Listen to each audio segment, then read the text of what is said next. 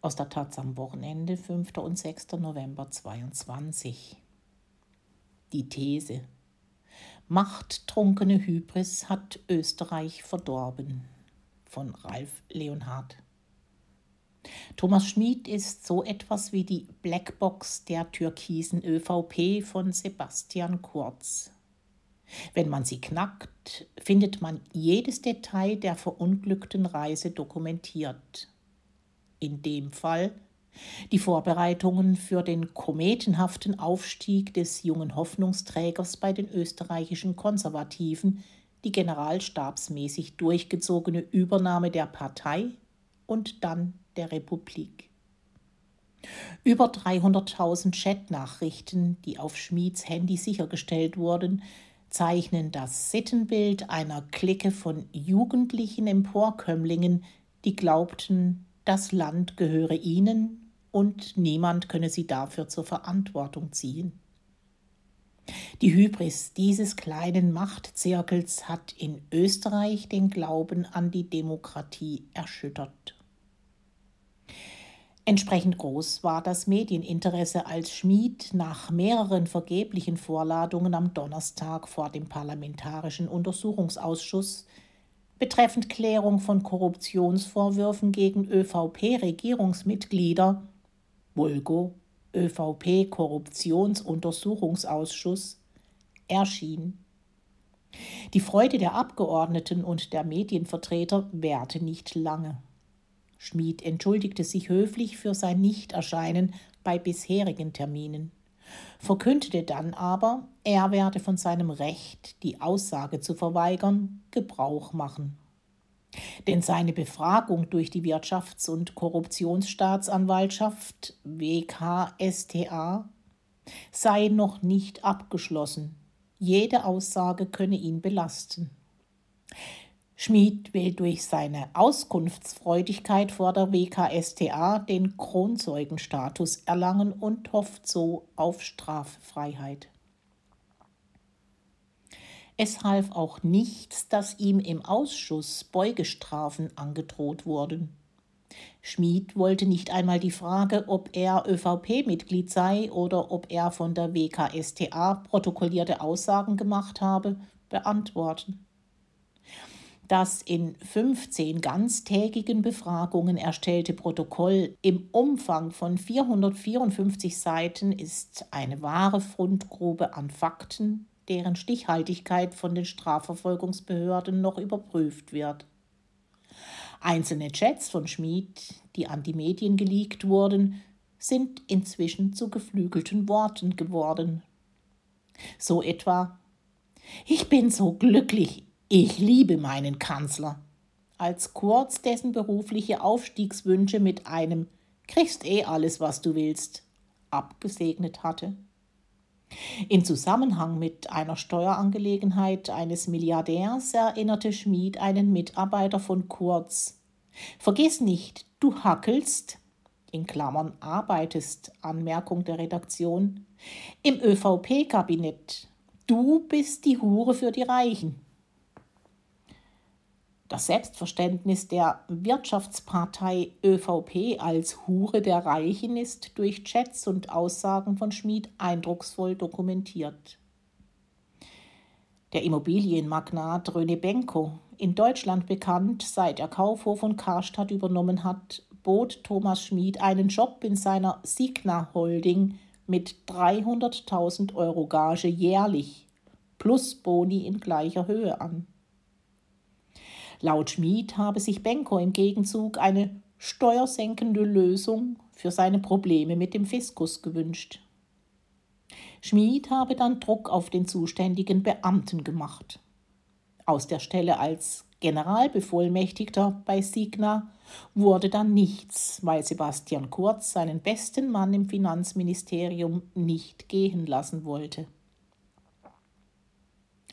Zu den Lieblingsmilliardären der ÖVP zählt auch Siegfried Wolf, der mit dem russischen Oligarchen Oleg Deripaska im Geschäft ist und jüngst das MAN-Werk in Steyr übernommen hat. Bei Wolf ging es um Steuerschulden, die dieser nicht oder nur teilweise zahlen wollte. Schmid in seinem Einvernahmeprotokoll. Er hat mich aus meiner Sicht gedrängt und gepusht, zu seinen Gunsten tätig zu werden. Tatsächlich zeigte sich der damalige Finanzminister Hans-Jörg Schelling flexibel und verzichtete auf einige Millionen Euro von Wolf. Andere Steuerzahler können von solcher Kulanz nur träumen. Sebastian Kurz war damals noch Außenminister in einer SPÖ geführten Koalition. Die Umfrageergebnisse der ÖVP grundelten um die 20 Prozent. Bundeskanzler Christian Kern, SPÖ, war noch in Amt und Würden. Er erfreute sich zunehmender Popularität. Populär war auch der damals 30-jährige Sebastian Kurz, der in der alten grauen Tante ÖVP einen von vielen als erfrischend gesehenen Farbtupfer abgab. Mit einer Gruppe von Getreuen aus der jungen ÖVP entwarf er daraufhin das Projekt Ballhausplatz. Ballhausplatz 2 ist die Adresse jenes Trakts der ehemaligen kaiserlichen Hofburg, der die Büros des Bundeskanzlers beherbergt. Die Verschwörer sammelten kompromittierendes Material über politische Gegner in und außerhalb der eigenen Partei, warben um Sponsoren und Prominente und sägten am Stuhl des eigenen Parteichefs und Vizekanzlers Reinhold Mitterlehner. Dabei bedienten sie sich einer Methode, die nicht nur moralisch fragwürdig ist, sondern nun auch kurz hinter Gitter bringen könnte. Die Sache ist so heikel, dass Kurz ein Telefongespräch mit Schmid aufnahm, in dem er seinen ehemals ergebenen Erfüllungsgehilfen offenbar nötigen wollte, alle Schuld auf sich zu nehmen und Kurz reinzuwaschen. Das Ergebnis erwies sich als wenig hilfreich. Es geht um die Frage, hat Kurz selbst den Auftrag gegeben, manipulierte Umfragen in einem Boulevardblatt zu platzieren und diese Intrige mit Steuergeldern aus dem Finanzministerium zu bezahlen? Schmid spricht vom Österreich-Beinschab-Tool und nannte Kurz als Auftraggeber. Österreich heißt die Gratiszeitung der geschäftstüchtigen Gebrüder Fellner, die sich wohlwollende Berichterstattung über Politiker mit fetten Anzeigen bezahlen lassen. Sabine Beinschab heißt eine Meinungsforscherin, deren Ein-Frau-Betrieb zu großen Teilen von öffentlichen Aufträgen lebte. Sie hatte den Auftrag, Sebastian Kurz nur im besten Licht erscheinen zu lassen. Beinschab, die inzwischen Kronzeugenstatus erhalten hat, ist vollumfänglich geständig. Die Honorarforderungen für ihre Umfragen und Studien, die einzig dem Image von Kurz nützten, reichte sie auftragsgemäß im Finanzministerium ein. Jetzt mussten sich Kurz und Co. nur noch aus der ungeliebten Koalition mit den Roten befreien, um den Marsch auf den Ballhausplatz erfolgreich antreten zu können. Dabei betätigte sich der damalige ÖVP-Innenminister Wolfgang Sobotka als Abrissbirne, wie Christian Kern später in einem Interview erzählte. Kurz habe immer wieder den Stillstand und die Streitereien in der Regierung beklagt, die dieser jeden Tag gemeinsam mit Sobotka herbeigeführt habe. Sobotka wurde später mit dem Posten des Nationalratspräsidenten belohnt. Mitterlehner warf schließlich entnervt das Handtuch und gab den Parteivorsitz ab.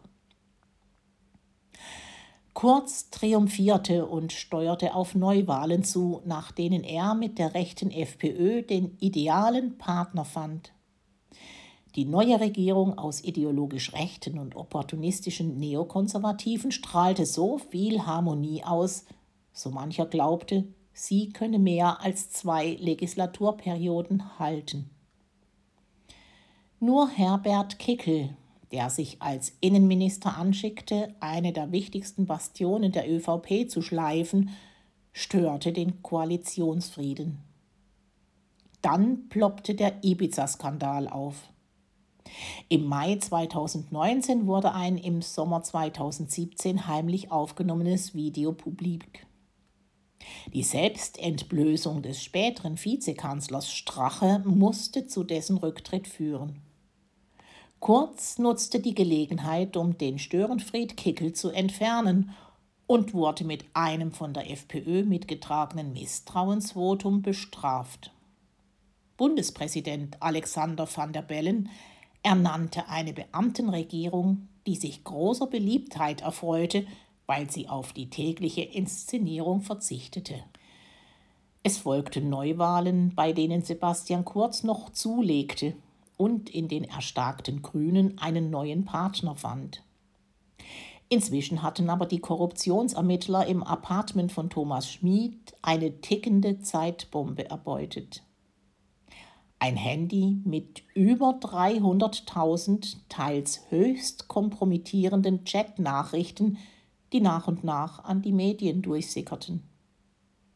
Als das Österreich-Beinschab-Tool vor einem Jahr bekannt wurde, forderte Vizekanzler Werner Kogler von den Grünen eine untadelige Person als Partner und provozierte damit den Rücktritt von Sebastian Kurz, der die Geburt seines Sohnes als Anlass für seinen Abschied von der Politik verkaufte.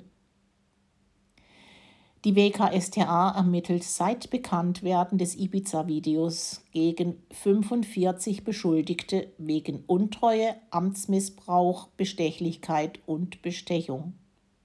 Darunter Thomas Schmid, Sebastian Kurz, etwa 30 weitere ÖVP-Politiker und die ÖVP als Ganzes. Für alle Beteiligten gilt die Unschuldsvermutung, solange kein Gericht einen rechtskräftigen Schuldspruch gefällt hat. Diese Causa prima der Politik beschäftigt die österreichische Öffentlichkeit fast genauso wie Teuerung und Energiekrise. Ist sie doch ein Lehrstück darüber, wie die Hybris einer machttrunkenen Gruppe ins Verderben führt wie auf einen kometenhaften Aufstieg ein tiefer Sturz folgt. Zumindest politisch. Wirtschaftlich haben sich Kurz und seine engsten Getreuen saniert. Dank ihrer in der Politik geknüpften Netzwerke haben sie bei internationalen oder nationalen Hedgefonds angeheuert und machen kräftig Kohle. Der Kollateralschaden ist nicht nur ein ramponiertes bürgerliches Lager, das das Stigma der Hure der Reichen nicht so schnell abstreifen kann, sondern ein Verfall des Vertrauens in Politik und Demokratie. Laut jüngsten Erhebungen stimmen 22 Prozent der Wahlberechtigten sehr oder ziemlich der Forderung nach einem starken Mann zu der sich nicht um Parlament und Wahlen kümmern muss.